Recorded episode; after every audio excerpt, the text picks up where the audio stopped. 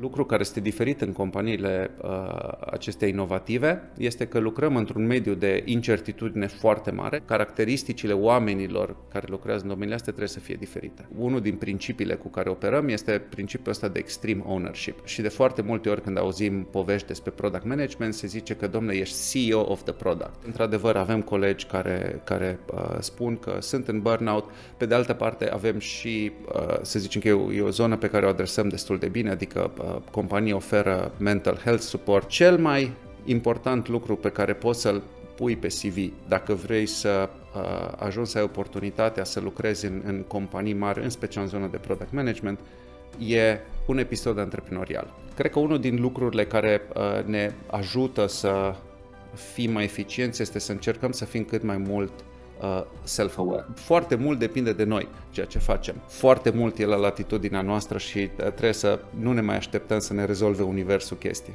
Hacking Work, un podcast oferit de MedLife și DevNest și produs de Pluria, Școala Spor și unde lucrăm.ro. Servus, bun venit la Hacking Work, eu sunt Doru Șupeală. Acesta este podcastul din România care vorbește curajos, clar și deschis despre piața muncii, adică despre relațiile dintre angajatori și angajați. Facem acest podcast pentru ca tot mai mulți oameni din România să meargă cu drag și cu plăcere la serviciu și tot mai puțini să meargă triști și supărați la scârbiciu. Astăzi vă prezentăm o poveste interesantă, un om fenomenal, un om foarte interesant și ideile lui care cred cu siguranță că vă vor inspira. Îl descoperim pe Adrian Pică, suntem la Cluj noi, iar el este la Tallinn. Servus Adrian!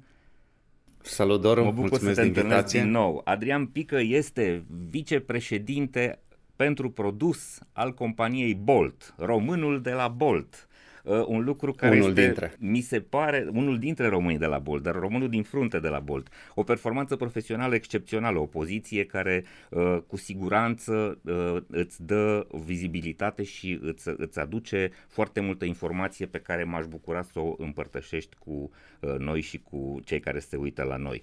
Uh, în primul rând, să vă zic câte ceva despre Adi, este de 2 ani și jumătate la Bolt, la Tallinn, Acum, în funcție de uh, vicepreședinte pentru produs, a fost înainte grup product manager și director al produsului, a fost uh, peste 2 ani uh, senior și uh, principal product manager la Grab, o altă aplicație de mobilitate în Singapore. Uh, a condus, este practic de 5 ani de zile în companii Unicorn. Uh, înainte de asta a lucrat în compania Telenav la Cluj și Berlin. A fost CEO și co-founder la două startup-uri din tehnologie, 150 uh, de secunde și Oblico, uh, care au fost vândute. Are studii de licență în drept și master în marketing și o experiență uriașă de voluntariat în lumea startup-urilor. Am zis destule, Adi, Ca multe, cu, cu, cu, cu, cu doar o corecție. Așa. Uh, pe partea antreprenorială, uh, Oblico a fost o experiență de învățare, dar care uh-huh. a failuit, uh, care un startup pe care l-am închis și a doua, cu 150 Second, a avut un sfârșit ceva mai, uh, cum îi spun, un eveniment bancar fericit la sfârșit, nu suficient de mare încât să mă mut pe insulă sau să cumpăr Twitter, uh, dar suficient de interesantă cât să învăț și să, să continui cu lucrurile interesante în carieră. Bun.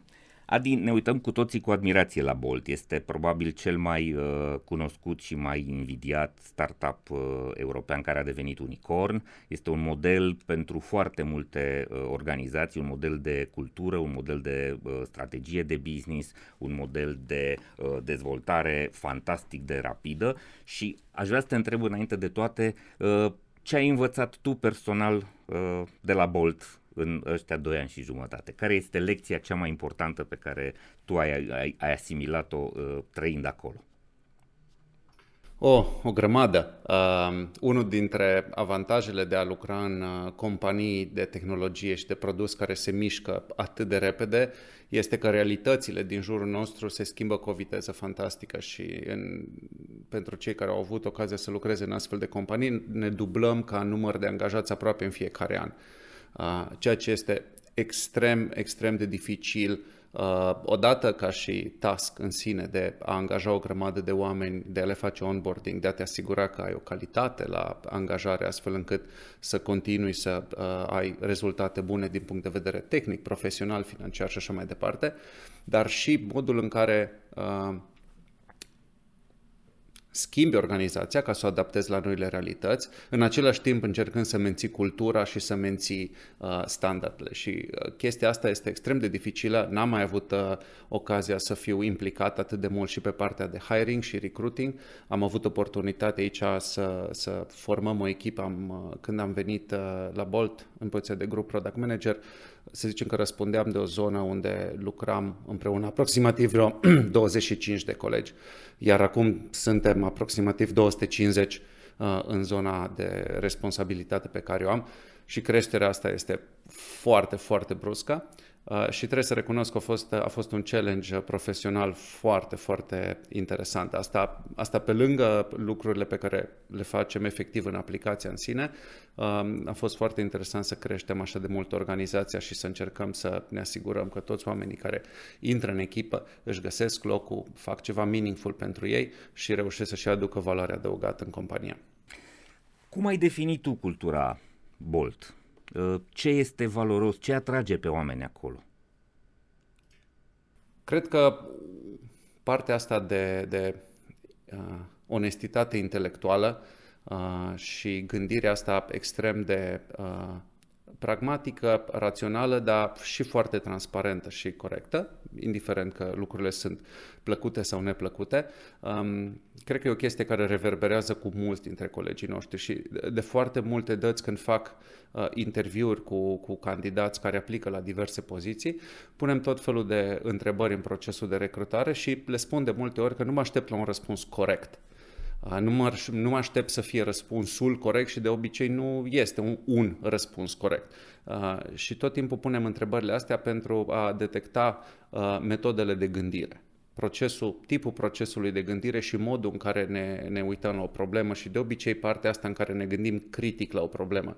Adică privim și zicem instinctiv așa ne-am uitat la ea sau așa ar fi normal să ne uităm la ea, dar hai să ne uităm și din alte părți, pentru că probabil uh, mai sunt și alte puncte de vedere. Și cred că chestia asta, atitudinea asta de a privi lucrurile și dintr-un alt mod, este definitorie în zona asta de antreprenoriat și inovație. Pentru că dacă faci lucrurile așa cum le-au făcut și alții înainte, ceea ce nu, nu e rău, marea majoritate a firmelor din lumea asta fac incremental innovation, Uh, și asta este un business bun, este un business stabil, lucrează oameni extraordinar de deștepți în companiile respective, dar nu înseamnă că toți facem, nu știu, un Netflix sau un Uber sau un, un Bolt în, în fiecare an.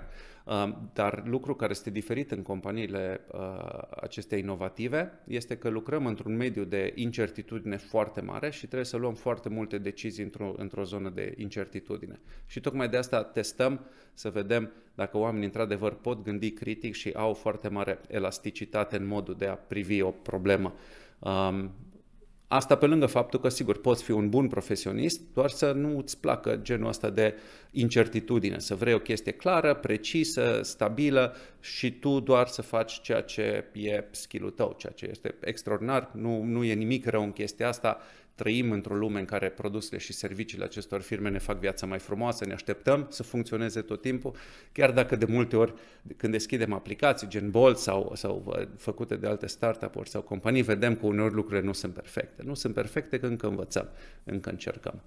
Ok, deci voi căutați la oameni uh, disponibilitatea asta de a uh, se, se înfrunta cu noul și de a explora zone unde nu s-a mai uh, circulat, nu? Și de a uh, testa și a, a fi uh, dispuși să trăiască multe uh, eșecuri sau multe insuccese până descoperă uh, drumul bun. Aveți niște teste special pentru asta sau cumva le căutați informal uh, din discuțiile cu oamenii și atât?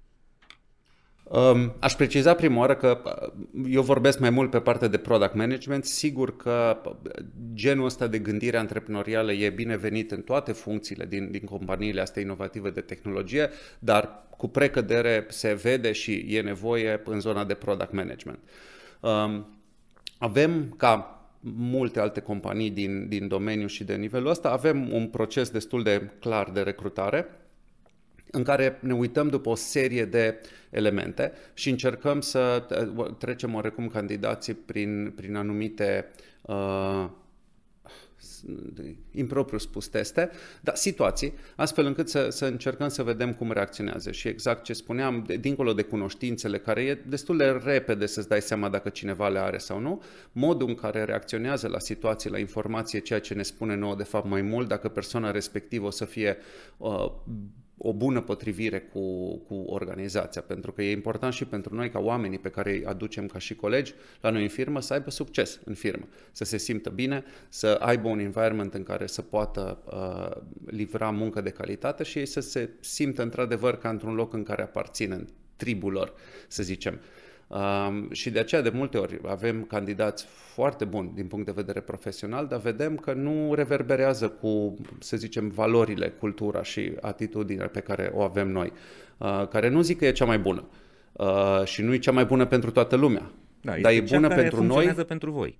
Uh-huh. E bună pentru noi și e bună pentru momentul de dezvoltare al companiei. Și asta e o chestie la care o să revin de mai multe ori, pentru că de foarte multe ori când sunt întrebat cum se face chestia asta, depinde. Uh, depinde de ce vrem să obținem. Am uh, și în general companiile, în funcție de nivelul la care uh, sunt în momentul respectiv, trebuie să obțină diverse lucruri. Și în funcție de ce își doresc să obțină, în mod ideal își fac o strategie, își fac un plan, își dezvoltă o cultură. Sunt foarte mulți oameni care se uită la noi și probabil se gândesc, ok, cum pot să ajung la, uh, la Bolt? Și atunci întrebarea este simplă. Care sunt elementele culturale definitorii pe care voi le uh, căutați? Cum ar trebui să fie oamenii ăștia și să gândească oamenii ăștia? Ce ar trebui să fie, nu știu, care comportamentele lor standard și lucrurile uh, în care să creadă, astfel încât să fie o bună potrivire pentru povestea voastră? Avem, avem mai multe uh, elemente interne de, de, pe zona de cultură și nu o să intru în, în da, cele esențiale. toată lista uh-huh. de ele, să nu, să nu facem neapărat uh, uh, din chestia asta un fel de advertorial la da. uh, careers.bol.eu, uh, unde e toată lista cu joburile pe care le avem. Dar, cum ziceam, cel puțin pe zona de product management ne uităm foarte mult la, la curiozitatea asta intelectuală a oamenilor. Încercăm să ne dăm seama dacă, într-adevăr, uh, creierul lor este curios de a descoperi mai mult, de a afla un mod nou în care putem să ne uităm la o problemă, în care putem să uh, o îmbunătățim, dar și atitudinea față de cei cu care uh, lucrează. Uh, a construi produse tehnologice complexe uh, e mult mai mult decât a fi uh, foarte bun specialist în ceea ce face. Adică poți să fii un foarte bun programator, un foarte bun designer, un, un product manager cu un foarte bun simț de, de, de business, să spunem. Dar dacă nu reușești să colaborezi cu colegi din alte echipe, o să faci produse simple. Uh, și produsele simple funcționează până la un anumit punct, din nou, un anumit punct de dezvoltare a companiei. De acolo încolo, dacă vrei să extinzi uh, gama de sau numărul de clienți, trebuie să începi să diversifici și să faci produse tot mai complexe. Și la noi, de exemplu, la Bolt, începuturile au fost pe zona de ride hailing, uh, în care chemai o mașină ca să te transporte din punctul A în punctul B. Uh, Acum facem și parte de delivery, atât de food delivery cât și de groceries deliveries. Am dat drumul la Bolt Market, Um, unde se pot uh, comanda cumpărături în, cu livrare în maxim 10-15 minute în multe din locațiile în care suntem. Um, avem și diviza de rentals, unde avem scuterele electrice, care sunt foarte populare, avem și biciclete electrice. Am dat drumul și la un produs Bolt Drive, în care uh, punem mașini pe străzi care pot fi deblocate cu telefonul și pot fi conduse de oameni parcate oriunde, de genul serviciului Pony, care, care era într-o vreme în Cluj. Uh, deci diversificăm foarte mult și vom continua cu lansarea de noi verticale și în momentul, în momentul acesta, practic, având o ofertă atât de largă față de consumatorul final, e foarte important ca aceste produse să interacționeze într-un mod Uh, satisfăcător și eficient pentru client. Și asta nu, nu e chiar atât de simplu de construit și aici intervin multe complexități și sunt tot fel de discuții în industrie despre ce trebuie făcut, trebuie pus mai multe procese ca să reușești să standardizezi sau trebuie să angajezi oameni mai buni ca să elimini din niște procese. Uh, nu cred că există o, o regulă și, din nou, depinde. Uh, fiecare companie își creează oarecum uh, propriul echilibru, propria rețetă de succes. Ok, mi-ai scris uh, când am discutat pregătind podcastul ăsta că ești unul dintre, ești managerul cu cea mai distribuită echipă la Bolt și ești pasionat de uh, remote working. Asta este un mesaj de uh, speranță pentru cei care se uită la noi, pentru că ar putea, nu, să lucreze la Bolt din România sau de oriunde se află ei în momentul ăsta în lume. Um, ce, cât e de greu sau cum, cum vezi tu munca asta uh, remote? Cum faceți voi ca munca asta remote să funcționeze? În primul rând, uh, noi ca și organizație avem câteva birouri uh, foarte mari. Evident, birouri din Tallinn este cel mai mare, dar al doilea birou ca și mărime și zic aici uh, nu doar unde sunt colegi din zona de operations, ci colegi din zona de engineering, product, design care lucrează la produsul efectiv. Și al doilea cel mai mare birou este în București. Uh, și al treilea, cel mai mare birou este în Varșovia. Urmează să deschidem birouri mari și în, uh, în Berlin și probabil și în Lisabona, dar în principiu, având în vedere că operăm în sute de orașe, avem oricum colegi în zona de operations uh, care, care lucrează în toate orașele astea. Deci avem peste 100 de colegi în, în România, în București, cred că câteva sute acum, uh, și în, uh, într-una din echipele de care răspundeau avem și colegi în Cluj. Uh, Ah. Mm-hmm, interesant. Așa că nu, nu ne-am putut abține să nu facem un uh, punct de lucru neoficial, să zicem așa, și la Cluj. Ok, deci să înțeleg că e important ca oamenii voștri să se întâlnească totuși într-un birou sau pot să lucreze uh, fiecare de la casa lui de vacanță sau de pe plajă în mod constant? Da, să zicem că dintre, dintre echipele de la Bolt, uh, zona de care răspund eu e oarecum mult mai distribuită decât restul și avem uh, foarte mulți colegi la București și la Cluj, avem mulți colegi la Varșovia, dar avem colegi uh, uh, în Germania, avem colegi în Olanda, avem colegi în Spania, avem colegi în Italia, uh, și avem colegi în Africa de Sud, uh, avem colegi uh, care lucrează din India și, mă rog, uh, vin din India, mai uh, locuiesc și în Tallinn. Deci suntem chiar, chiar distribuiți și a fost una dintre chestiile uh, oarecum spre care am fost îndreptați din mai multe motive. Eu am început la Bolt chiar cu o lună înainte să înceapă uh, pandemia și în momentul respectiv, evident, încercând să angajăm oameni, nu puteai face nici interviuri face-to-face și oamenii erau uh, uh, foarte conștienți că e destul de greu să se relocheze în perioada respectivă. Uh, și am văzut rezistența asta la mulți dintre candidați și atunci era oarecum decizia hiring managerului modul în care dorește să structureze echipa. Și am avut colegi care au insistat să aibă oameni care să fie bazați în Tallinn sau să se relocheze în Tallinn și să vină la birou uh, mai des. Uh, eu am preferat să uh, aleg o echipă mai distribuită, să mă focusez pe uh, oameni care sunt foarte buni profesioniști, mergând pe ideea că dacă angajăm oameni de foarte, foarte bună calitate, uh, ei vor lucra bine împreună chiar dacă nu sunt neapărat în aceeași uh, încăpere suficient de des. Și trebuie să fim realiști, adică oricât, uh, oricât de mult am vrea să uh, susținem fie punctul de vedere a muncii din birou, fie punctul de vedere a muncii remote, este un avantaj fenomenal de a te afla în aceeași încăpere cu oamenii cu care lucrezi, nu doar pentru uh, activitatea în sine, care merge mult mai repede de dezvoltarea produsului, cum ziceam, e o muncă destul de complexă, dar și pentru crearea celor relații individuale, de a te deschide momentele acelea de onestitate, care e destul de greu să se facă pe Zoom, um, motiv pentru care unul din lucrurile asupra căruia insist este ca echipa, cel puțin o dată la 3 luni, o dată pe quarter sau dacă nu se poate măcar o dată la 4-5 luni, să se întâlnească și să lucreze o săptămână dintr-un birou. Și atunci, în timpul zilei, au ocazia să lucreze împreună, să facă ședințe de brainstorming și seara, de obicei, avem activități de echipă, ieșim în oraș, facem o cină sau facem diverse evenimente.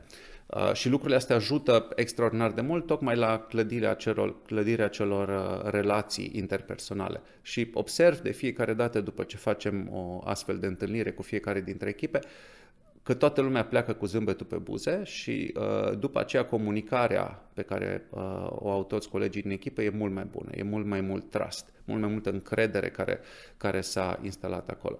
Și oarecum nu cred că există o uh, rețetă perfectă, dar fiecare, cum ziceam, își gătește, încearcă să-și gătească cea mai bună și mai eficientă rețetă. Ok, ești Vice President of Product. Um, discut cu foarte multă lume și le spun, product management-ul, product ownership-ul este una dintre profesiile cele mai noi, cele mai proaspete și cele mai promițătoare. Surpriză, nu avem facultate de product management, nu avem studii, nu avem nici cursuri încă în universități. Așa că întrebarea este, ce trebuie să facă un om care vrea să fie product manager la Bolt sau oriunde în altă parte într-o organizație uh, în zona de tehnologie cel puțin, care e traseul profesional. Tu ce ai făcut? Tu pe unde ai luat-o? ca să zic așa. Și zine scurtătura, adică uh, evită, nu știu, uh, zonele uh, de, în care ai cum să spun eu, ai, te-ai aventurat și nu au fost productive. Deși sunt convins că fiecare a contribuit la treaba asta. Exact. Partea asta de product management, într-adevăr, dacă e să ne uităm ca profesie în Europa și mai ales în Europa de Est, e o chestie extraordinar de recentă. Când am început prima oară să, să fiu efectiv product manager în startup-ul, într-unul din startup-urile mele, eu nu știam că sunt product manager. De, în timpul, uh, eu am terminat dreptul, dar uh, m-am reorientat după aceea pe zona de comunicare și, și marketing. Am făcut un master în zona asta, că eram oarecum pasionat, dar oarecum deja citisem mare parte din, uh, din cărțile de la vremea aceea, desigur. Uh, și, și oarecum m-am dus către zona asta și m-am dus către zona de advertising și fără să-mi dau seama ce făceam eu pentru mulți dintre clienții mei, era product marketing de fapt. Uh, dar traseul meu este unul, să zicem, mai puțin obișnuit pentru că am, n-am venit din zona de tehnologie. Uh, am avut un parcurs oarecum, să zicem, mai antreprenorial în brick and mortar, in the real world, ca să zicem așa. Am avut un restaurant, am avut o reprezentanță auto, am avut mai multe uh, afaceri din astea din, din lumea reală, dar în același timp le-am combinat și cu uh, perioade în care lucram pentru diverse companii. Chestia asta cred că m-a ajutat foarte mult pentru că am dobândit o experiență uh, destul de bogată și de multe ori chiar făceam mișto că eu de fapt nu sunt foarte bun la mai nimic, uh, dar am fost relativ bun la foarte multe lucruri și pentru prima oară uh, zona asta de product management, uh, pe măsură ce am făcut mai mult și mi-am descoperit, să zicem, uh, plăcerea de a lucra și după aceea aparent și rezultatele bune, mi-am descoperit că de fapt sunt oarecum bun la chestia asta de product management pentru că tocmai presupune o utilizare a unei game extrem de largi și complexe de cunoștințe, de la parte de business, la parte de tehnologie, la parte de marketing, la parte de human behavior și human reaction, la, la cum încerci să construiești o echipă și să inspiri cu leadership, în același timp să încerci să vii cu uh, o viziune care să acopere 1, 2, 3, 4 ani, pe care să reușești să o demontezi în bucățele micuțe pe care le numim feature-uri, astfel încât în fiecare lună să livrezi valoare companiei într-un mod, uh, într-un mod meaningful și pentru clienți utilizatori, dar și pentru uh, partea financiară. Și toate bucățelele astea așa adunate, oarecum uh, înseamnă cam ce, ce face un product manager. Desigur, în funcție de tipul de companie, uh, munca este foarte diferită. Cum ziceam, ce facem noi în zona asta de inovație este că încercăm să găsim modalități noi, adică dacă ne uităm pe zona de micromobilitate și scutere, industria asta nu există acum 5 ani. Adică nu, nu există că așa se face. Am studiat și așa merge cel mai bine. În vreme ce dacă ne uităm la supermarketuri, de exemplu, și ne uităm la preferatul uh, tuturor în zona noastră Lidl și vedem, domnule, ce diferit e supermarketul ăsta. Sigur, e diferit, dar practic nu e foarte diferit. Adică e o zonă de lactate, e o zonă de carne, e o zonă de legume. Cam așa fac toate supermarketurile de zeci de ani. Sunt cărți scrise în care zice, uite, atât ai populație din zonă, atâția metri pătrați trebuie să ai pentru aia, atâția metri pătrați pentru parcare. Deci e incremental innovation. Și în zona respectivă, dacă nu înțelegi fundamentele să construiești business-ul ăla solid cu un plan de afaceri, n-ai absolut nicio șansă. Uh, în schimb, în zona asta de antreprenorială și de inovație, dacă pornești cu un plan de afaceri cum uh, e cerut în toate programele astea minunate de finanțare publică, e de fapt o, te împuși singur în picior. Adică n-ai cum, presupui că faci ceva ce n-a mai fost făcut înainte și ceri unui antreprenor de obicei junior să spună cu 1, 2, 3 ani înainte ce o să facă. În mod realist, nu avem cum să știm ce o să facem peste 3 luni sau dacă facem același lucru peste trei luni pe care ni l-am propus, înseamnă că nu am învățat nimic din ce am făcut, n-am descoperit nimic nou. Și atunci în zonele astea e destul de greu să, să zici că aplici o rețetă. Pe de altă parte, dacă ne uităm la industrii foarte stabilite care au nevoie de software, uh, acolo e foarte important să faci lucrurile bine. Da? Adică, să luăm un caz extrem, dacă facem un produs software pentru industria aeronautică, hai să nu, vorbea, învățăm din zbor hai să ne asigurăm că lucrurile alea sunt foarte bine gândite și funcționează perfect și ne-am gândit la toate posibile variante în care lucrurile astea ar, ar putea să nu funcționeze ca să le prevenim. Gândiți-vă cum ar fi dacă cu Microsoft Office sau cu orice suite Office ar face toate experimentele astea și de șapte ori pe zi ceva nu ți-ar merge și ți s-ar strica documentele și formule. Ar fi inacceptabil pentru un astfel de produs. În vreme ce în zonele astea uh, în care acum vin produse noi, suntem oarecum într-o zonă de învățare. Și de aia, oarecum, caracteristicile oamenilor care lucrează în domeniile astea trebuie să fie diferite. Hacking Work vă este oferit de MedLife, furnizorul național de sănătate al României. Ca angajator al mii de oameni și furnizor de sănătate pentru aproape 800 de mii de angajați, cel mai mare sistem medical privat din România știe că putem să ne facem bine doar căutând împreună soluții la probleme, având grijă de noi și de colegii noștri. Astfel, construim organizații sănătoase și un mâine mai bun decât astăzi. Împreună facem România bine.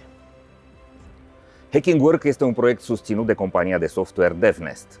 Cu toții am crescut cu întrebarea ce vrei să te faci când o să fii mare – la DevNest, răspunsul este orice, pentru că exact asta este DevNest, un loc plin de oportunități, construit transparent, având oamenii în centrul tuturor acțiunilor și proiectelor. Un cuib în care cresc sănătos oameni, cariere și proiecte tehnologice. DevNest înseamnă dezvoltare. Construim oportunități, creștem o comunitate.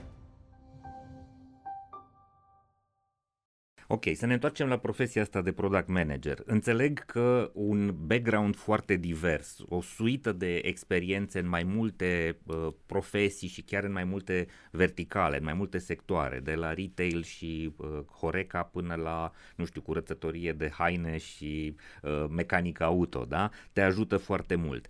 Asta să ne facă să înțelegem că voi căutați mai degrabă oameni care sunt uh, cu, deja cu un anume nivel de experiență, care au trecut deja prin anumite uh, roluri, căutați uh, oameni cu experiență de câțiva ani uh, solidă sau deschideți și ușa unor juniori?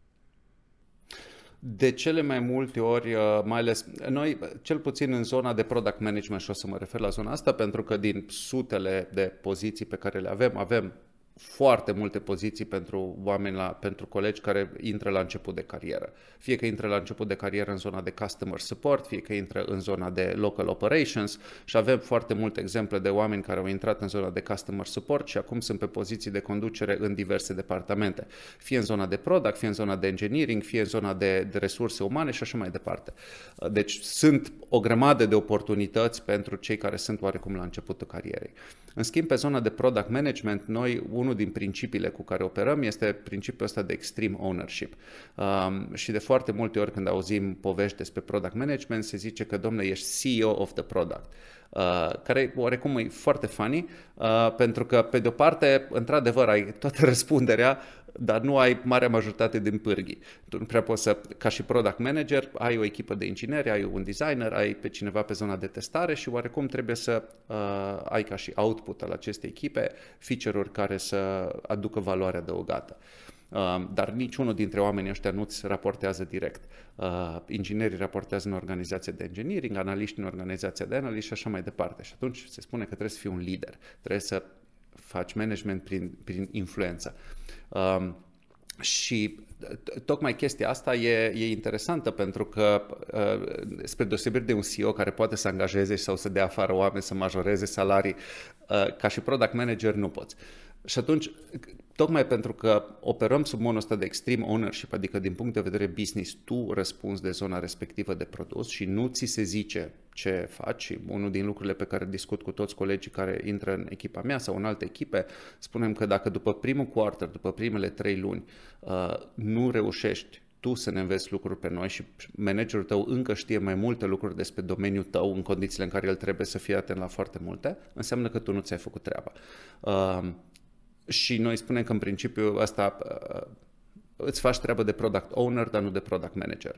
Uh, ceea ce nu e treaba de product owner, nu e nimic rău, doar că uh, execută niște chestii care uh, oarecum au fost deja prestabilite de ce facem ceea ce facem și după aceea te pui și execuți pe zona respectivă. Noi chestia asta îi spunem Associate Product Manager și sunt oarecum colegi care sunt la foarte early stage în carieră. Avem cazuri în care de cele mai multe ori luăm colegi din intern, uh, fie din organizația de analytics, fie din alte organizații care doresc să treacă în product management, vedem că au parte din skillurile necesare, dar încă n-au mai apucat să facă meseria asta. Și atunci ei vin din companie de pe alte poziții pe zona asta de, de junior. Dar în momentul în care încercăm să căutăm pe zona de product management uh, colegi noi din exterior, uh, tocmai pentru că dăm o grămadă de ownership, trebuie să ne asigurăm că sunt relativ maturi sau foarte maturi profesional, pentru că vor fi răspunzători de o zonă a business-ului care generează milioane, zeci de milioane. Sperăm că poate chiar mai mult de atât. Am înțeles.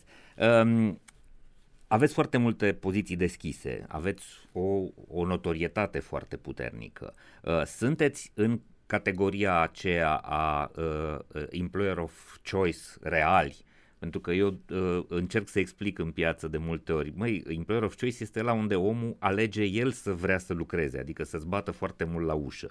Uh, știm că există treaba asta, organizațiile mari din tehnologie și celebre au caracteristica asta, sunt foarte mulți oameni care aplică în mod uh, pasiv, uite ăsta e CV-ul meu, îmi doresc foarte mult să lucrez la voi, uh, vă rog să mă chemați când aveți ceva pentru mine. Sunteți în situația asta? Adică aveți uh, foarte mulți oameni la ușă, cum era pe vremuri, sunt 100 de oameni la ușă, am din ce alege, sau vă este și vouă foarte greu? Tot timpul ne, ne este greu pentru că încercăm să ținem uh, ștacheta foarte sus. Uh, și avem un principiu în care uh, ne spunem că încercăm să punem cât mai puține procese, dar pentru asta trebuie să angajăm oameni cât mai deștepți. Uh, ca să ne mișcăm repede ca organizație mare, trebuie în continuare să păstrăm agilitatea unui startup în procesul decizional și încercăm să punem numărul minim de procese și de aia încercăm să angajăm colegi cât mai potrivit, să spunem denumirea potrivitului, cum ziceam, poate diferi în funcție de obiectivele firmei și am, am discutat un pic despre lucrurile la care ne uităm noi. Dar, într-adevăr, pe măsură ce, când, când, am, uh, când am venit la Bolt acum 2 ani jumate, aproape, compania numai ce trecuse de evaluarea de un miliard, deci era New Baby Unicorn, ca să zicem așa, și veneam de la Uh, Grab, care era cea mai mare companie de tehnologie din Asia, la vremea respectivă evaluată la 12-13 miliarde, era înainte de, de, a se, de a fi listată la bursă. Uh, și de când, am, uh, de când am venit în Bolt până acum, compania a evaluat, evaluat acum la 8,4 miliarde de dolari, uh, o creștere semnificativă în, în valuation, din cauza asta am crescut și ca și companie, dar într-adevăr am devenit mult mai populare. Am devenit unul din, una dintre cele mai mari companii de tehnologie din Europa și în mod evident foarte mulți uh, candidați foarte talentați încep să considere Bolt ca și una din opțiunile lor preferate. Și vedem asta în calitatea și numărul uh, celor care aplică, dar noi facem foarte mult uh, și reach out cu ajutorul colegilor din echipa de recruitment și vedem că și răspunsurile încep să fie tot mai bune. Dacă în vreme ce acum 2-3 ani trebuia să explicăm cine suntem și ce facem și de ce vrem să vorbim, Oarecum acum avem în chiar multe regiuni din Europa o notorietate destul de bună și avem și acest employer branding destul de bun. Avem foarte mulți colegi care își recomandă colegi. De exemplu, motivul pentru care avem colegi în Cluj este că uh, mare parte dintre ei au fost foști colegi de-a mei din companiile precedente, fie de la Greb, fie de la Telenav. Motivul pentru care în Cluj este un birou de la Greb, de la cea mai mare firmă din Asia de Sud-Est, a fost că eu, ca primul român angajat acolo, am recomandat parte din tehnologiile pe care le-am dezvoltat la Cluj și am angajat o echipă de, mă rog, am Uh, uh, preluat o parte din tehnologia la care lucra Telenav la acea vreme, împreună cu vreo 50 de foști colegi din Telenav care mi-au devenit colegi în greb, iar după ce m-am mutat la Bolt, o parte dintre ei au venit și s-au, uh, s-au mutat la Bolt. Deci încercăm să, să avem politica asta în care atragem oameni de, de calitate și aparent oamenii care au dat uh, curs invitației noastre de a ni se alătura, încep să-și recomande alți colegi. Uh, pentru că se regăsesc în, într-o cultură, să zicem, zic eu, sănătoasă, într-un mediu foarte safe uh, din punct de vedere profesional uh, și foarte rațional. Și asta cred că e una dintre chestiile pe care chiar le vedem noi destul de des în feedback-ul pe care îl dăm intern, dar și pe review-urile de pe, de pe Glassdoor. Toată lumea apreciază comunicarea foarte directă, onestă și logică uh, pe care managementul o are și care evident ne influențează pe noi toți și facem și noi același lucru cu echipele noastre. Știm foarte bine că această viteză de creștere a unei organizații și ambiția uriașă pe care o are de a, a acoperi o arie mare și de servicii și de produse și de concepte noi aduce și o anume presiune. Este presiune asupra profesioniștilor din organizație, oamenii simt că există mereu o competiție în care trebuie să alerge sau aveți un alt mod de a gândi uh, lucrurile. Pentru, și aș lega treaba asta de uh, fenomenul pe care îl vedem tot mai amplu. Sunt aproape 40% dintre cei care demisionează acum în marea demisională în economia cunoașterii pleacă pentru că sunt aproape de burnout. Sunt oameni supra-solicitați uh, psihic și, în general, uh, cu, uh, ca urmare a unei presiuni profesionale sau unui bombardament de informație foarte frecvent. Cum e la voi? Cum simțiți? Cum simți tu asta? Am experimentat diverse combinații de-a lungul uh, carierei mele în diversele companii și organizații în care am avut, uh, am avut șansa să lucrez. Uh, la, la Bolt cred că avem un echilibru relativ sănătos, zic eu, uh, în sensul în care nu, nu, nu există o presiune a managerului, uh, nu există o presiune exterioară. Uh, în schimb, suntem atât de uh, engaged emotionally, să zicem, atât de mult buy-in este în ceea ce facem, încât cea mai mare parte a presiunii o punem noi asupra noastră. Și vedem lucrul ăsta în, în uh, review-urile interne pe care le facem cu, cu colegii noștri exact pe zona asta de resurse umane, în care întrebăm, te simți că ai un uh, echilibru bun pe partea de work și life? Și răspunsul este nu, dar nu datorită managerului. Uh, e greu, e foarte mult de lucru, uh, e mult stres, dar, de exemplu, nu, nu se așteaptă nimeni și de cele mai multe ori nu e nevoie să lucrăm peste cele 8 ore. Dar acele 8 ore sunt extraordinar de intense, adică dacă, dacă uh, îi să ne uităm într-o grămadă de firme și într-o mare parte din firme în care am lucrat, cele 8 ore sunt de fapt le spunem 6, în realitate sunt 4 de muncă intensă, focusată. Aia nu înseamnă că din 8 ore lucrează 4, în 2 ore se comunică, se discută, se povestește la o cafea, valoarea adăugată imediată a orelor respective e, e oarecum mai mică. Dar nici nu te poți aștepta ca cineva să lucreze non-stop 8 ore extrem de focusat. Eu zic că la noi, uh, în, în bol cel puțin în perioada asta, lucrăm foarte focusat, mult mai mult timp decât în alte companii.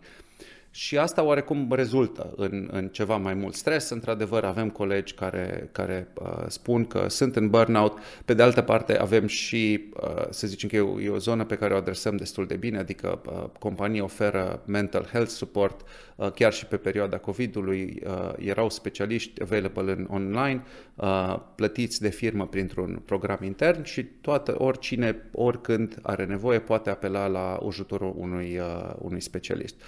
Și la nivel de management suntem extrem de, de conștienți de chestia asta, discutăm în cadrul one-on-one-urilor cu cei din echipă și încercăm oarecum să uh, ne asigurăm că uh, dintre colegii noștri nu ajung să, uh, să fie în zona de burnout, doar că e, nu, e atât de, nu e un alb și negru, nu e un 1 și 2 și zici gata, acum s-a modificat întrerupătorul și gata, acum sunt în burnout, dar ieri, pe la ora asta, eram extraordinar de bine. E, e destul de dificil, resim și eu chestia asta de, de foarte multe ori, dar nu o să fie foarte populară chestia asta pe care o zic, dar universul nu ne datorează nimic. Uh, lumea asta e o lume complicată, uh, de multe ori unfair uh, și de cele mai multe ori chiar trebuie să muncești, să tragi, să lupți, să treci prin momente grele. Și asta presupune că de multe ori când ești într-o, în, într-o organizație în asta în care într-adevăr selectăm și încercăm să selectăm indivizi foarte, foarte buni și competitivi, mulți dintre ei chiar vor fi foarte buni și foarte competitivi. Uh, în momentul în care m-am, m-am mutat la, uh, greb după experiența pe care am avut-o în Cluj, unde aveam colegi fenomenali, mi se părea că suntem o organizație extraordinar de focusată și, și de muncitoare și am ajuns cu foarte mulți colegi indieni care aveau o etică de muncă absolut fenomenală. Eram absolut impresionat de cât puteau lucra și asta mă făcea și pe mine să lucrez mai mult și le ziceam, e incredibil cât de mult puteți lucra și cât de mult output puteți genera. Și ei ziceau, oh, din punctul nostru de vedere aici în Singapore e lejer. Când eram în India, ni se cerea mult mai mult. Uh, deci e și o chestiune de atitudine cu colegii din China, de exemplu. Cine a avut uh, șansa să lucreze cu companii sau cu colegi din China, văd că acolo stilul de muncă este complet diferit. Sigur, cu multe efecte secundare probabil pe zona de work-life balance și exact cum ziceam, fiecare companie trebuie să-și definească ce vrea să obțină și fiecare dintre noi trebuie să-și definească ce înseamnă o viață fericită. Nu mi se pare nici corect, uh, nici just și nu mi se pare util să aștepți de la companie să-ți fie un fel de, nu știu, tătuc, mămucă, uh, care sigur trebuie să fie etică, trebuie să fie onestă, trebuie să te regăsești în valorile respective, dar în cele din urmă cred că trebuie să ne luăm și noi o parte din responsabilitate în momentul în care facem ceea ce facem. Uh, e, suntem extraordinar de norocoși să fim pe o piață unde e mult mai multă cerere de talent uh, și oricând, oricare dintre noi putem alege să lucrăm un job mai puțin stresant, uh, în care să aducem valoare adăugată, să câștigăm mult mai bine decât, decât media și să fim mai puțin stresați dacă asta e ceea ce ne dorim.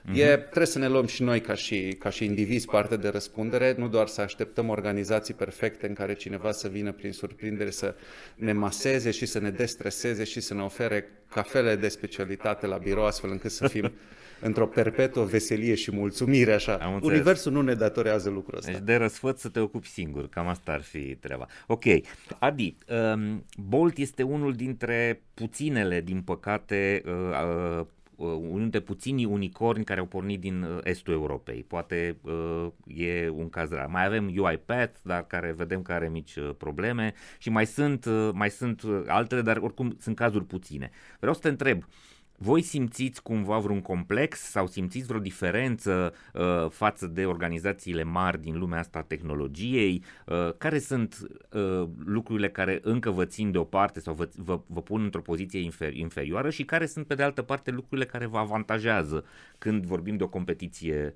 globală? Vă bateți cu jucători foarte mari, Uber și o mulțime de alte uh, astfel de organizații. Uh, care este sentimentul pe care îl aveți?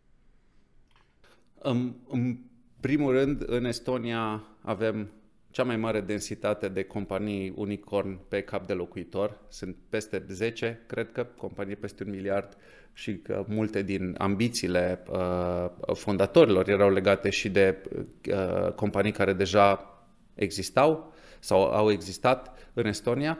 Uh, și oarecum mediul antreprenorial în zona digitală e considerabil mai, mai dezvoltat. Uh, deci suntem, în Estonia suntem, într-adevăr, printre cele mai mari companii, dar suntem unul dintre unicorni, într-un oraș Tallinn care are un pic peste 400 de mii de locuitori. Uh, ceea ce e uh, un fel de Cluj, un pic mai curat, uh, un pic mai frig. da. Dar uh, eu cred că lucrurile care au făcut uh, au făcut ca această companie să crească mai greu sunt oarecum și avantajele pentru care uh, oarecum am reușit să ne poziționăm aici. Și când m-am, după primul an, când am început să mă uit așa la mod obiectiv la compania asta, uh, încercând să înțeleg un pic uh, și valorile și cultura, mi-am dat seama că e o îmbinare extraordinar de frumoasă între uh, cultura uh, est-europeană și cultura nordică. Uh, cultura nordică care este extraordinar de pragmatică, de rațională, uh, pentru că atunci când vine vorba de business, trebuie să, o companie trebuie să facă profit, trebuie să fie eficientă și din punctul ăsta de vedere uh, suntem extraordinar de bine ancorați în zona de business și de, de date, dar avem și uh, frugalitatea asta uh, est-europeană. Noi putem să facem mai ieftin. Și cu Noi mai tot timpul resurse. putem să facem mai da, ieftin. Și, cu mai puține... și, și cred că asta a fost rețeta succesului pentru noi. Uh, frugalitatea asta combinată cu pragmatismul și inovația. Uh, noi tot timpul am, am de la început, încă dinainte să dau, nu, nu e o chestie care să-mi aparține cât uși de puțin, era o chestie care era cultivată deja de, de founder și de management la vremea respectivă. Ne poziționăm tot timpul că putem să facem chestia asta mult mai eficient. Ne concentrăm exact pe lucrurile de cel mai mare impact, le facem pe alea de le facem bine și facem toate lucrurile astea cu costuri mult mai mici. Unul din motivele pentru care noi am crescut ca și companie este că de la, de la șoferii parteneri și curierii parteneri am început prin a lua mult mai puțin comision față de concurenții noștri. Uh, prețurile în consecință pe care le puneam uh, uh, clienților finali erau mai mici decât ale concurenței și reușeam să facem chestia asta pentru că noi în sine eram o organizație mai mică, în mod intenționat.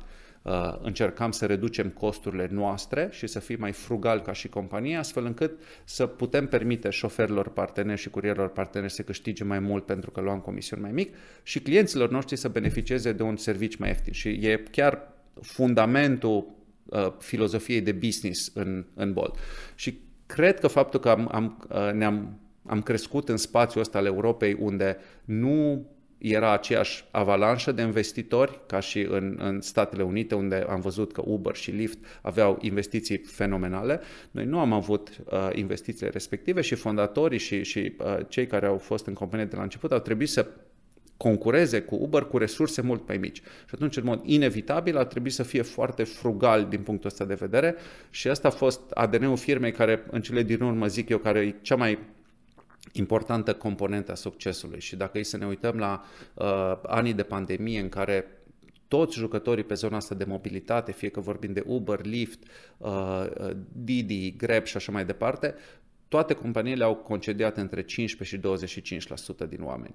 Noi nu am concediat pe nimeni, ba chiar am făcut angajări în perioada respectivă. Um, pe o perioadă de vreo 2-3 luni, în primele luni de pandemie, uh, toată lumea a avut uh, uh, salariul redus cu 20% și timpul de lucru redus cu 20%, astfel încât să încercăm să ținem costurile sub control până am reușit să reconfigurăm oarecum serviciile, să creștem mult mai mult pe zona de food, astfel încât șoferilor care nu aveau atunci curse să le putem da oportunitatea să câștige în continuare, să rămână pe platformă și după câteva luni ne-am revenit, am revenit la, la uh, salariul și timpul de muncă întreg și am continuat să angajăm oameni.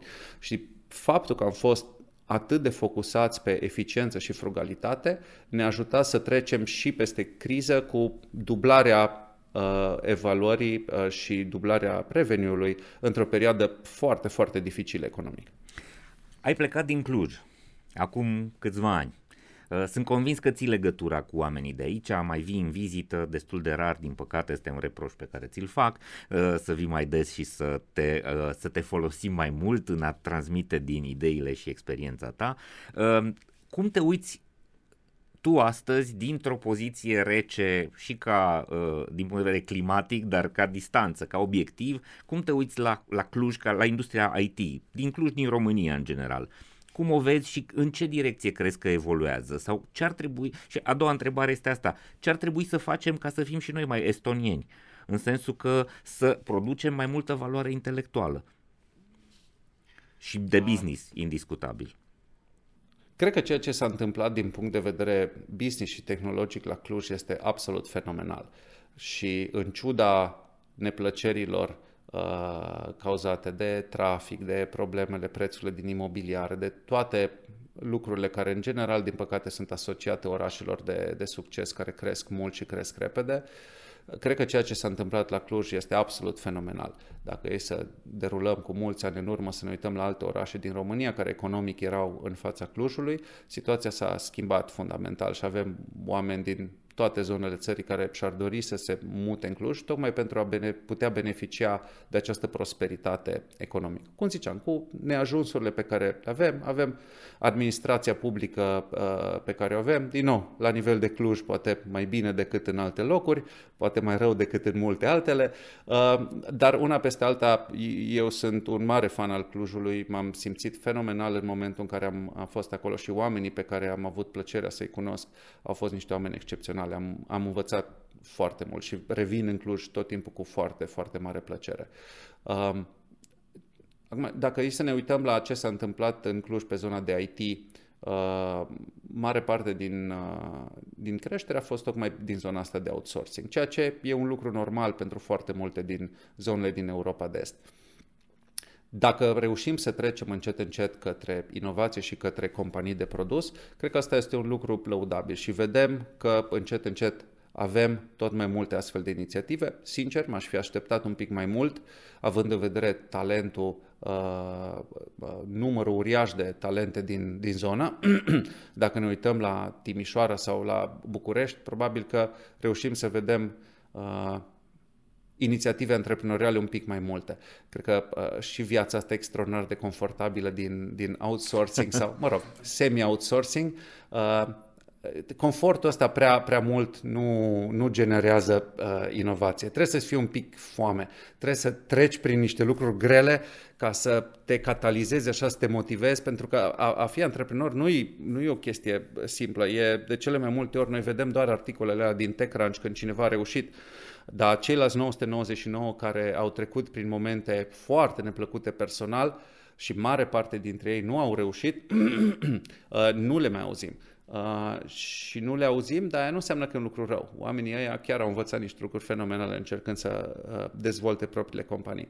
Cred că dacă reușim să uh, avem un pic mai mult uh, uh, organizare pe partea de, de investiții, să încercăm să fertilizăm să zicem așa, mai mult uh, zona asta antreprenorială, pentru că foarte multe companii din astea early stage uh, nu vor trece de primul an, chiar și cu acei 20, 30, 40 de mii de euro finanțare, doar că trebuie să ne asumăm oarecum investițiile astea și să facem din, din toată treaba asta un, un program basically educațional.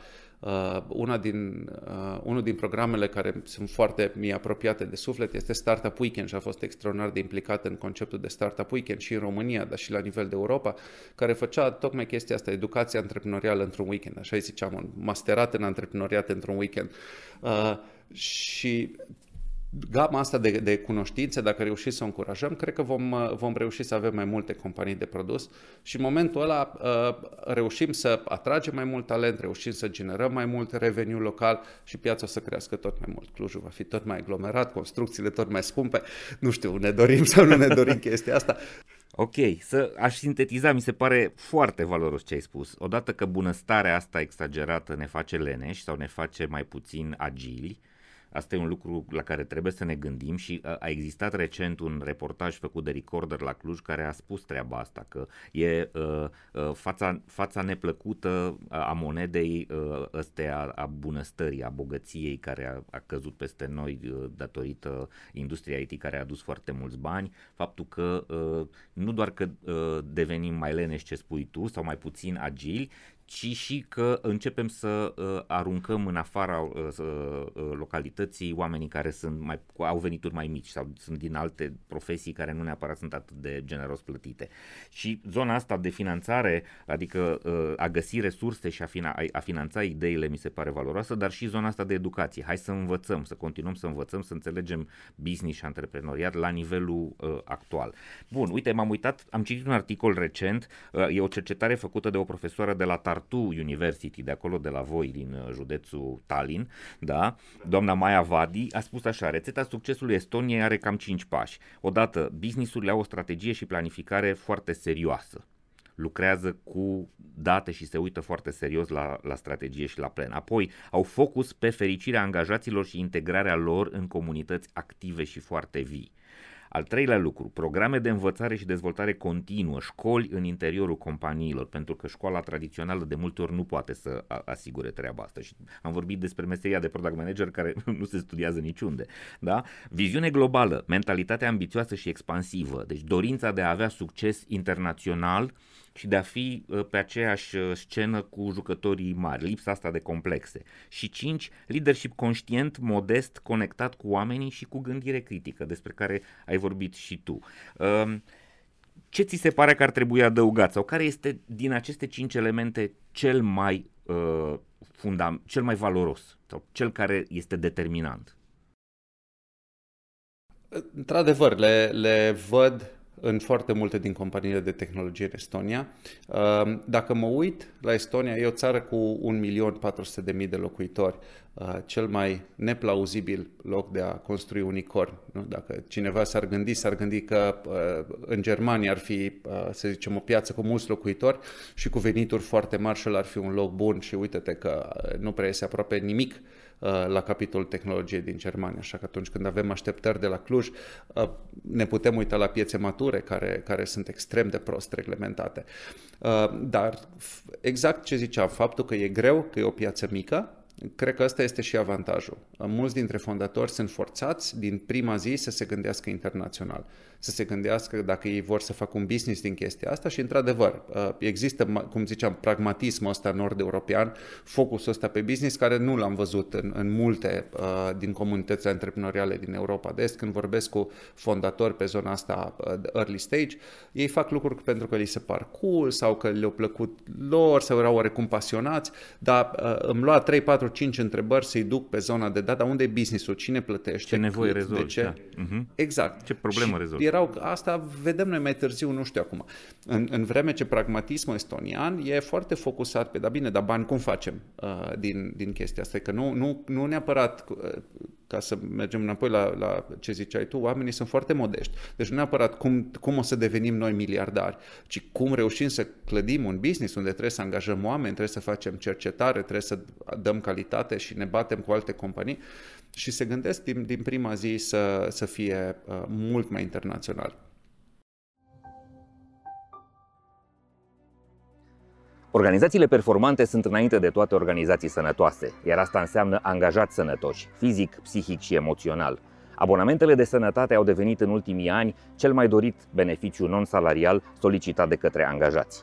Cu abonamentele de sănătate MedLife pentru companii și IMM-uri, angajații primesc sănătate, speranță și încredere, având acces la un întreg ecosistem care cuprinde spitale, clinici, hiperclinici, laboratoare, farmacii și cabinete dentare, unde mii de medici, asistente și infirmieri sunt acolo la dispoziția lor.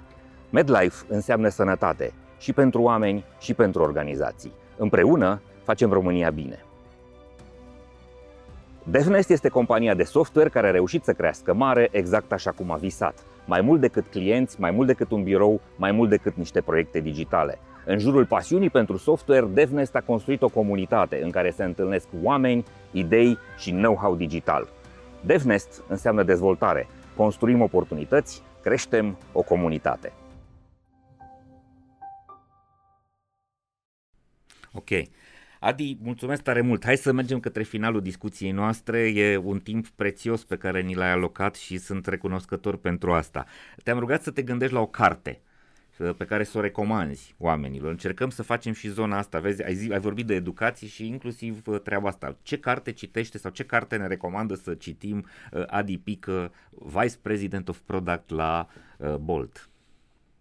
Uh, da, am, am ales una din cărțile pe care tocmai am, am, le-am terminat de citit și când zic citit, de cele mai multe ori uh, sunt în format audiobook uh, și în general în citesc destul de mult pe zona mea oarecum profesională, în schimb citesc foarte mult pe tocmai pe zona asta de leadership uh, și pe zona de uh, cum funcționează creierul uman. Uh, cu biasurile lui și um, pentru că odată e foarte important să înțelegi cum funcționează creierul uman pentru că așa îți înțelegi clienții și utilizatorii, dar oarecum reușești să înțelegi și restul colegilor din echipa ta și din alte echipe, fiecare au nevoi, motivații și din nou, scopul este să reușești să creezi uh, acea echipă care să livreze produsul de calitate. Uh, și sunt o grămadă de cărți uh, uh, interesante. Ultima pe care am terminat de, de citit um, este What You Do Is Who You Are, How to Create Your Business Culture. Um, o, o carte uh, interesantă de la Ben Horowitz, un uh, uh investitor din Silicon Valley. Uh, cărțile lui sunt de obicei destul de crude, uh, uh, abrupte, foarte la obiect. Uh, exact Mai are una, în... nu, cu cum să faci lucrurile grele sau... Uh, The adevărul... hard, exact, uh-huh. da. Uh, și, și ce e foarte interesant în cartea asta e că face referire la unele din greșelile pe care și-a dat seama că le-a scris în cartea precedentă. Uh, exact, exact evoluția și exact ce ziceam. Companiile, în funcție de momentul în care sunt în evoluția lor, uh, trebuie să aibă o valoare pe care o transmit clienților și trebuie să aibă o valoare pe care o au în intern. Pe măsură ce evoluează compania, trebuie să fii conștient că trebuie să le modifici tot timpul. Ești într-o nouă etapă, atât extern cât și intern, și trebuie în permanență să-ți realiniezi sau să-ți chestionezi valorile și principiile ca să te asiguri că sunt cele mai eficiente. De multe ori, cum ziceam, trebuie să ne hotărâm care e KPI-ul, ce vrem să măsurăm. Uh, care poate fi bun sau nu, moral sau nu, etic sau nu, fiecare își decide lucrurile astea, dar de multe ori când ne întrebăm dar de ce face o companie chestia asta, răspunsul de obicei este că ei încearcă să optimizeze pentru un lucru la care noi nu ne-am gândit. Deci mi se pare o carte uh, interesantă, brută, pragmatică, uh, care, mi-a, uh, care mă face exact ce ziceam înainte, mă forțează să încerc să mă gândesc la o problemă din puncte de vedere inedite, adică nu de la the obvious way to look at something, ci te forțează oarecum să zici, hmm, uh, poate rezultatul mai bun e dacă ne uităm dintr-o, dintr-o uh, direcție mai puțin convențională. Da, mă bucur foarte tare că ai făcut alegerea asta. Uh, uh ben Horowitz, eu am venit cu principii de Ray Dalio, uh, e din același film și ne învață un lucru pe care uh, mulți încă îl resping dintr-o zonă de confort sau de politețe sau de, uh, uh, nu știu, de înțelegere mai ușoară sau mai diplomatică a vieții. Hai să spunem lucrurilor pe nume. Da? Uh, Dalio are aici principii de viață și principii de muncă. Am ales din principiile lui de muncă următorul. Ai încredere în adevărul și transparența uh, radicală. Da? Creează o cultură în care este regulă să faci greșeli și inacceptabil să nu înveți din ele. Niște lucruri foarte pragmatice, foarte dure. Asta este timpul pe care îl trăim și uh, cumva dacă este uh, sintetizezi și ce ai spus tu despre ce spune Horowitz și uh, ce spune Dalio aici este no more bullshit. Hai să terminăm cu uh, păcălele, hai să nu mai mințim pe noi și hai să îmbrățișăm realitatea chiar dacă este uh, dureroasă. Bun, Uh, te-am rugat să pregătești... Da, zi. E, e, e, e incredibil ce interesant e toată, toată avalanșa asta de cărți cu fundamentalmente stoice, dacă vrem să le zicem așa, aplicate la zona de cultură și de business. Și uh, pe măsură ce le citești, vezi că oarecum sunt, uh, uh, e aceeași temă, expusă din puncte de, de vedere diferite. Sigur, fiecare autor are storytelling-ul personal și exemplele personale, dar în fond și la urmă urme e, e acest stoicism care uh, ne scutură oarecum un pic și încearcă să ne scoată din uh, așteptările astea noastre, că foarte mult depinde de noi ceea ce facem uh, în viața de zi cu zi, în joburile noastre, în companiile uh, pe care le fondăm sau nu, uh, e, e foarte mult e la latitudinea noastră și uh, trebuie să nu ne mai așteptăm să ne rezolve universul chestii. Da, e treabă de responsabilitate. O temă inedită. Ai un subiect care crezi că merită atenția oamenilor și care astăzi nu e neapărat foarte vizibil? M-am gândit la întrebarea asta, întrebări capcană. Uh, astea pe care, pentru că și uh, vreau să stau pe zona mea de, de uh, să zicem, uh, cunoștințe, pentru că nu vreau, n-aș vrea să am păreri în zone în care poate am uh, părerile mele, dar n-ar trebui să fie păreri neapărat publice sau n-ar trebui să, să influențeze pe alții. Uh, și o să rămân pe, pe zona asta de, de product management. Um, și o să fac iarăși poate un pic uh, o paralelă între Cluj sau ce vedem în, în România și ce am avut ocazia și oportunitatea să învăț uh, lucrând în alte companii. Uh, cred că cel mai important lucru pe care poți să-l pui pe CV uh, dacă vrei să uh, ajungi să ai oportunitatea să lucrezi în, în companii mari, în special în zona de product management, e un episod antreprenorial. Suntem ridicol de mult focusați să punem tot felul de certificări de la tot felul de proiecte, de la tot felul de firme care au tot felul de nume populare. Sincer, din toate uh, procesele de recrutare pe, prin care am trecut și nu doar la cele companii la care am ajuns să lucrez, ci și alte companii cu care am ajuns în stadii avansate, nu m-a întrebat nimeni vreodată ce certificare am și nici nu am. Uh, Uh, eu am terminat dreptul și am făcut masterat în marketing și în principiu partea de tehnologie am învățat-o singur. Am învățat eu cum să codez acum 20 de ani HTML și mi-am dat seama că nu sunt bun deloc la chestia asta și mi-am văzut de parte de business din tehnologie. Am preferat să înțeleg fundamentele să-i las să codeze pe cei care se pricep. Uh, În schimb, lucru pe care, uh, care a fost apreciat foarte mult uh, în interviurile de angajare și văd în momentul în care facem noi interviuri de angajare, văd cât de important este un episod antreprenorial.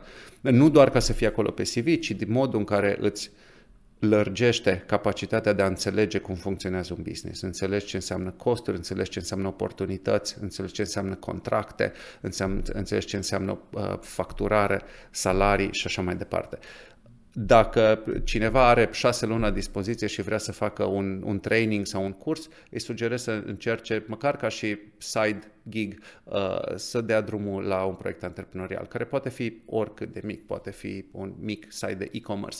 Uh, cred că o să ajute atât la nivel de cunoștințe personal și ăsta e cel mai mare impact, dar uh, ulterior și în toate interviurile de angajare de după va fi unul din, din lucrurile care va fi extraordinar de, de apreciat de mulți uh, recrutori, pentru că e ceva diferit față de Să adăugăm aici că e important să treacă această experiență antreprenorială, inclusiv dacă este un rateu, inclusiv dacă treaba asta nu a avut uh, succes de piață. Uh, pentru că este o experiență din care cu siguranță ai învățat. Dacă poți să explici celui care te intervievează ce ai învățat din acest eșec sau ce te-a îmbogățit în, în vânătăile astea pe care le-ai căpătat în urma, în urma experienței, este senzațional și este foarte valoros, nu? Da, ok. O persoană care te inspiră, Ha, asta era cea mai capcană întrebare. Uh, pentru că, în general, nu-mi plac absolutismele astea și de fiecare dată când, când citesc uh, un autor sau când ascult un uh, om extraordinar de bine pregătit din orice domeniu, profesional, politic și așa mai departe, avem tendința asta de absolutism. Domnule, ăla e extraordinar, domnule, ăla e... Și după aceea suntem foarte dezamăgiți când ne dăm seama că ăla e de fapt om, uh, se pricepe bine la o chestie sau două, dar în rest e om cu defecte. Și de-aia mi-e foarte greu să zic, domne, sunt fan de, nu știu, ăla e un om fenomenal. Pe zona pe care mă interesează pe mine de la el, poate. În rest, nu știu, de cele mai multe ori nu. Și putem lua aici orice figură publică, de la un cântăreț care poate fi un artist fenomenal, dar un nenorocit în viața de, de zi cu zi și n-ar trebui să copiem nimic din, din atitudinea lui față de, nu știu, familie, prieteni și așa mai departe, dar poate fi un artist absolut fenomenal. Și atunci, din nou, ca să rămân la zona mea de specialitate, pot să zic că mă, uh, mă motivează uh, oameni care prin spiritul lor antreprenorial în zona de tehnologie fac lumea un loc mai bun. Uh, și pot, oameni gen Elon Musk sau Steve Jobs care prin ideile și viziunea lor au schimbat lumea și au schimbat tehnologia într-un mod care de cele mai multe ori este înspre bine. Uh, chiar dacă în viața lor personală putem să facem o listă extrem de mare de, de lucruri uh, pe care să-i criticăm. Și ar fi bine să încurajăm uh, uh, chestia asta la, la o grămadă de tineri care se apucă de zona asta antreprenorială și uh, nu, nu că lucrez la Bolt, dar fondatorul Bolt nu are nici 30 de ani uh, și este unul dintre cei mai inteligenți oameni pe care, cu care am avut plăcerea să, să stau de vorbă vreodată, dar ca să nu zicem că vorbim doar despre Bolt, aș, face, aș, aș sugera ca să ne uităm la, la un individ precum Mate Rimac, fondatorul Rimac Automobile din Croația, care este una dintre cele mai spectaculoase mașini full electrice, mai rapide decât Tesla, noi proprietari lui Bugatti de ceva vreme, din Europa de Est, o companie mai puțin cunoscută, fondată tot așa de un tânăr absolut fenomenal. Deci, dacă îi să mă inspire ceva, uh, pe mine personal, cel puțin pe zona asta uh, profesională, mă inspiră oamenii ăștia din, din zona antreprenorială, din, din zona de tehnologie, pentru că fac lucruri care au un impact profund asupra lumii în care trăim. Și o lecție recentă, ce ai învățat recent și vrei să împărtășești cu noi? Uh, Cred că e un proces continuu de învățare și se leagă exact de ce ziceai un pic mai devreme pe partea asta, de, pe zona de, de burnout. Uh, cred că unul din lucrurile care uh, ne ajută să fim mai eficienți este să încercăm să fim cât mai mult uh, self-aware. Să încercăm să înțelegem când se întâmplă lucruri cu noi, cu corpul nostru, mai ales cu capul nostru, să înțelegem de ce se întâmplă. Suntem niște animăluțe drăgălașe electrochimice uh, și cam toate acțiunile și reacțiunile noastre sunt rezultatul unor procese electrochimice care se întâmplă prin creier. și dacă reușim să le înțelegem, de foarte multe ori stările grele și neplăcute uh, le putem corecta destul de simplu, cu somn, cu mișcare, cu stat la soare, cu un pic de meditation sau, sau uh, un pic de gratitudine, petrecut timp cu, cu prieteni și ieșit din, uh, din zona asta de adrenalină intensă în care trăim. Uh, adrenalină e foarte utilă, dar nu mai suntem, uh, dar o avem 8 ore pe zi, 5 ore pe săptămână în momentul în care suntem la lucru, dar e, e uh, categoric pe termen lung ne dăunează să stăm în starea asta ca și cum ne-ar fugări leu. Uh, și cred că pe măsură ce reușim să fim tot mai mult aware și să ne managerim noi singuri uh, starea noastră uh, mentală și psihologică, o să reușim noi să fim niște indivizi mai buni. O să ne facă viața mai bună, o să ne facă mai plăcuți prietenilor și colegilor noștri și eu zic că o să ne ajute să fim și persoane de succes în orice vrem noi să întreprindem. Adi, îți mulțumesc tare mult pentru lecțiile pe care ni le-ai dat și pentru informațiile pe care ni le-ai dat. Eu simt că am învățat enorm de la tine, nu doar astăzi, ci și în întâlnirile noastre anterioare. Sper să avem ocazia să mai discutăm și să mai, uh, mai dăm oamenilor care s-au uitat la noi uh, informație, idei, uh, conexiuni și principii. Uh, mulțumesc tare mult, succes în ceea ce faci acolo și succes și uh, colegilor tăi de peste tot și inclusiv din România. Vreau să ne promiți doar că de câte ori mai vii în țară ne anunți și putem să facem, să stoarcem din tine maxim de valoare pentru cei care se, se uită la noi și care pot să aibă, să primească curaj și inspirație de la tine.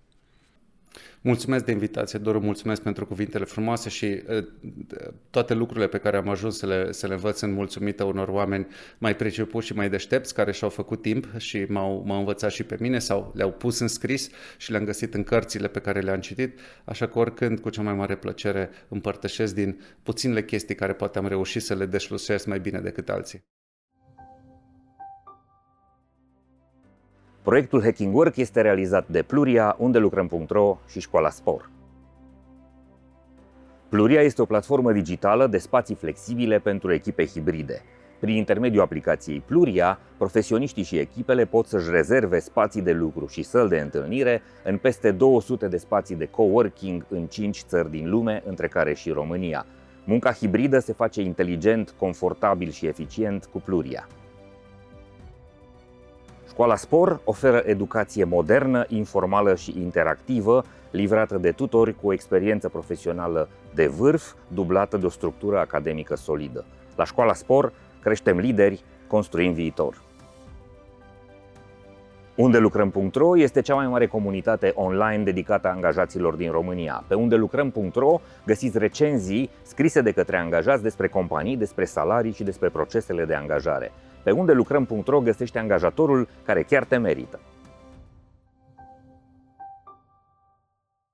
Adi, mulțumesc tare mult. Oameni buni, a fost de la Tallinn uh, Adrian Pică, vicepreședinte pentru produse la Bolt, uh, un om care a plecat din România din industria de tehnologie și care ne-a adus uh, o altă perspectivă, sper să vă fi fost utilă. Dacă v-a plăcut ce ați auzit și ce ați văzut, dați mai departe acest conținut și prietenilor voștri, abonați-vă la canalele noastre pentru că e important să aflați de câte ori punem conținut, promitem că o să facem conținut tot mai mult și tot mai bun pentru voi și asta cu cu sprijinul vostru. Scrieți-ne pe hackingwork.ro, găsiți uh, datele noastre de contact, uh, dați-le, uh, dați-ne informație, dați-ne sugestii, dați-ne poveștile voastre din care putem să producem episoade sau lecții pe care să le facem de folos și celorlalți.